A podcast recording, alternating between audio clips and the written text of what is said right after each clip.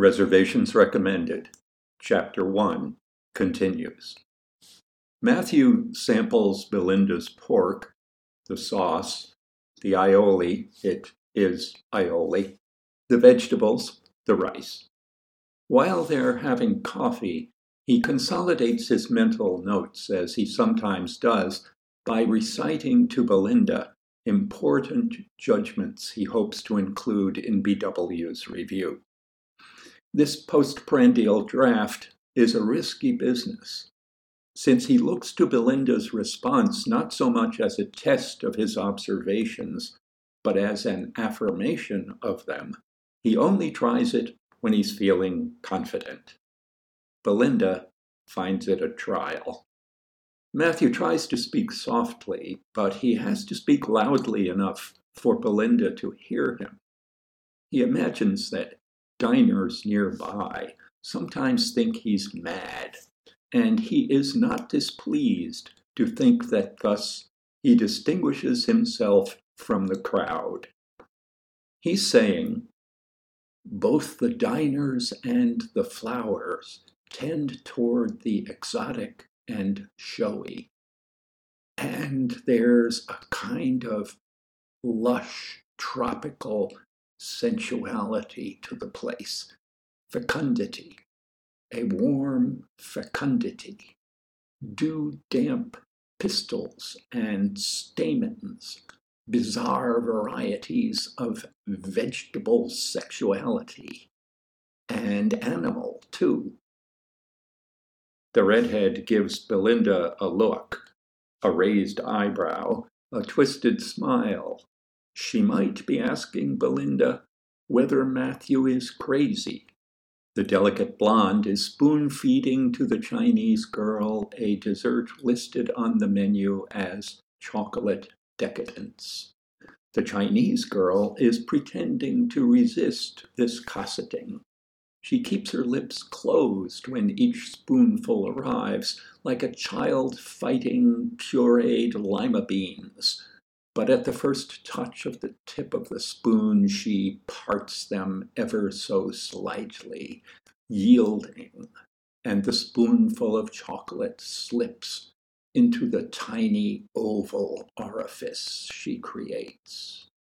She parts her lips farther as the delicate girl slips the spoon into her mouth, just the slight bit needed to accommodate the bowl and then closes them until only the handle protrudes from her pursed lips. Then, slowly, the delicate girl begins withdrawing the spoon, and with it, slipping out between her lips, comes the Chinese girl's tongue, streaked with chocolate, pursuing the bowl of the spoon to lick the last of its residual decadence. Want some? The delicate girl asks the redhead. Fuck you, says the redhead, very softly, very sweetly.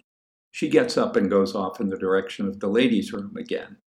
Discreetly, Belinda and Matthew watch her go, noticing individually what an alluring body she has.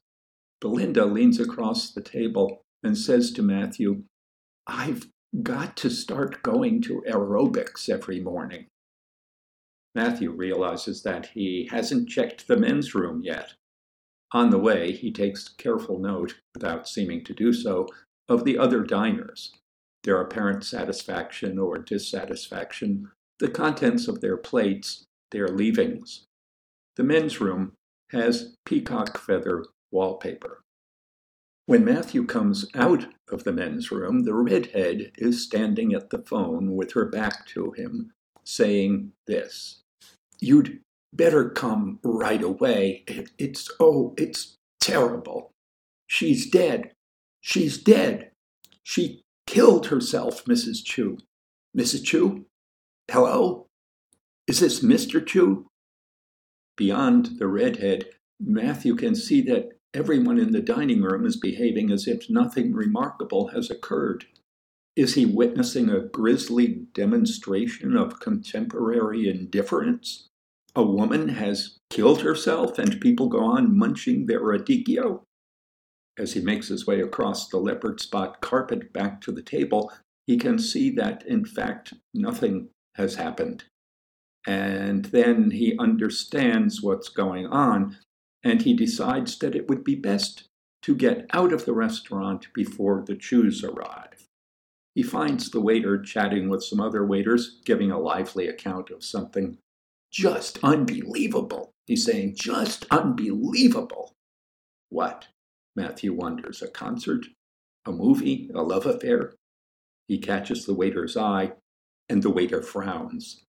Excuse me, Matthew says, would you bring us our check? We're in kind of a hurry. Certainly, sir. I'll be right over just as soon as I've finished with these people. In a few minutes, the waiter does come by with the check, sets it in the no person zone exactly midway between Belinda and Matthew, and says, I'll take that whenever you're ready. Matthew has learned that in the lingo of waiters, whenever you're ready means whenever I'm ready. So he says at once, I'm ready, and hands over his American Express card.